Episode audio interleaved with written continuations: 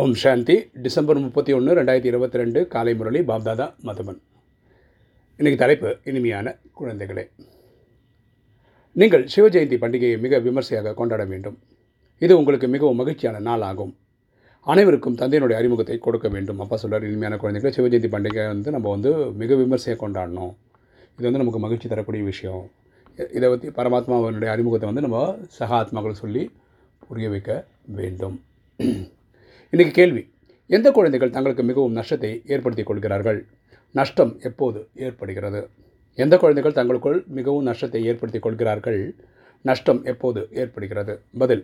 எந்த குழந்தைகள் போக போக படிப்பை விட்டு விடுகிறார்களோ அவர்களுக்கு தங்களுக்குள் மிகவும் நஷ்டத்தை ஏற்படுத்திக் கொள்கிறார்கள். யார் இந்த படிப்பை ராஜயோக படிப்பை விட்டுடுறாங்களோ அவங்களுக்கு பெரிய நஷ்டம் வருதுன்னு அப்பா சொல்கிறார் பாபா தினமும் இவ்வளோ வைரங்களையும் ரத்தினங்களையும் தருகின்றார். அப்பா ஞான பாயிண்ட்ஸ் அள்ளி அள்ளி கொடுக்குறார்.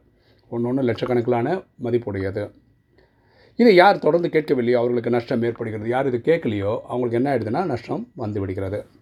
சொர்க்கத்தில் உயர்ந்த ராஜ்யத்தை இழந்து விடுகிறார்கள். பதவி கீழானதாக விடுகிறது. ஸோ சத்தியகுத்தில் எட்டு பிரிவு திரேதால பன்னெண்டு பிரிவின்னு இருக்கு இல்லையா? இதில் வந்து இவங்க வராதனால படிக்காதனால தூய்மை ஆகாதனால அவங்க பிறவியும் குறைஞ்சது பதவியும் குறைஞ்சிடுது. இன்றைக்கி தாரணி ஃபஸ்ட்டு பாயிண்ட்டு இந்த பழைய சரீரத்தை அலங்காரம் செய்யக்கூடாது. ஏன்னா இந்த சரீரம் பழைய சரீரம் விட்டுட்டு தான் போகணும்.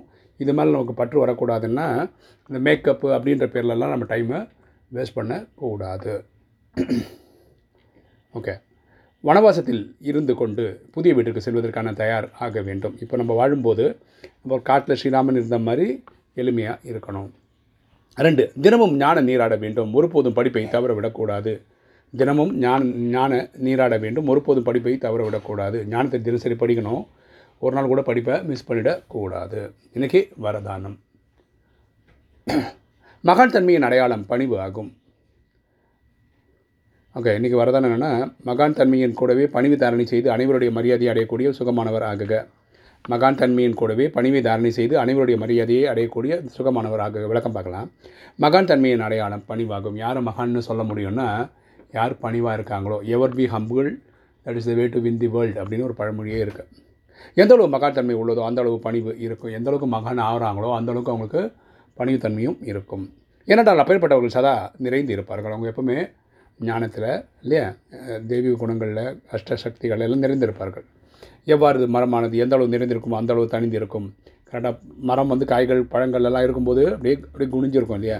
எனவே பணிவுதான் சேவை செய்கிறது. மற்றும் யார் பணிவாக இருக்கின்றார்களோ அவர்கள் அனைவரின் மூலமாகவும் மரியாதை அடைகின்றார்கள். யாருக்கு பணிவு ஜாஸ்தியோ அவங்களுக்கு எல்லார்கிட்டேருந்து கிடைக்கக்கூடிய மரியாதை கண்டிப்பாக கிடைக்கிறது. யார் அபிமானத்தில் இருக்கின்றார்களோ அவர்களுக்கு எவரும் மரியாதை கொடுப்பது யார் ஈகோ பிடிச்சி சுற்றின்னு இருக்காங்களோ அவங்கள யாரும் மதிக்கிறது கூட கிடையாது. அவரோட மீது தூரம் அங்கே ஓடி விடுகிறார்கள் அவங்களுக்கு எவ்வளோ தூரம் தள்ளி இருக்க முடியுமோ அவ்வளோ தான் தள்ளி இருக்கிறாங்க. யார் பணிவாக இருக்கின்றார்களோ அவர்கள் சுகமானவர்களாக இருப்பார்கள். யார் பணிவாக இருக்காங்களோ அவங்களுக்கு எல்லாரும் சுகமானவர்களாக இருப்பார்கள். அவங்ககிட்ட இருக்கவங்களாம் அவர்கள் மூலம் அனைவரும் சுகத்தின் அனுபவம் செய்வார்கள். அவர் மூலமாகவே சுகம் நிறைய பேர் அனுபவம் பண்ணுவாங்க. அனைவரும் அவர்களுடைய அருகாமையில் வர விரும்புவார்கள். எல்லாருமே வந்து அவங்க கூடிய ரிலேஷன்ஷிப் வச்சுக்கணும்னு விரும்புவார்கள். இன்றைக்கி ஸ்லோகன். துயரத்துக்கு விவாகரத்து கொடுப்பதற்காக குஷிகளில் பொக்கிஷத்தை சதா கூடவே வைத்துக் கொள்ளுங்கள். துயரத்துக்கு விவாகரத்து கொடுப்பதற்காக குஷிகளின் பொக்கிஷத்தை சதா கூடவே வைத்துக் கொள்ளுங்கள். எப்பவுமே சந்தோஷமாக இருக்கிறதுக்கு குஷியோடு இருங்க. நீங்கள் வந்து எப்பவுமே துயரத்துக்கு விவாகரத்து கொடுத்துருங்கன்னு அப்பா சொல்கிறார் ஓம் சாந்தி.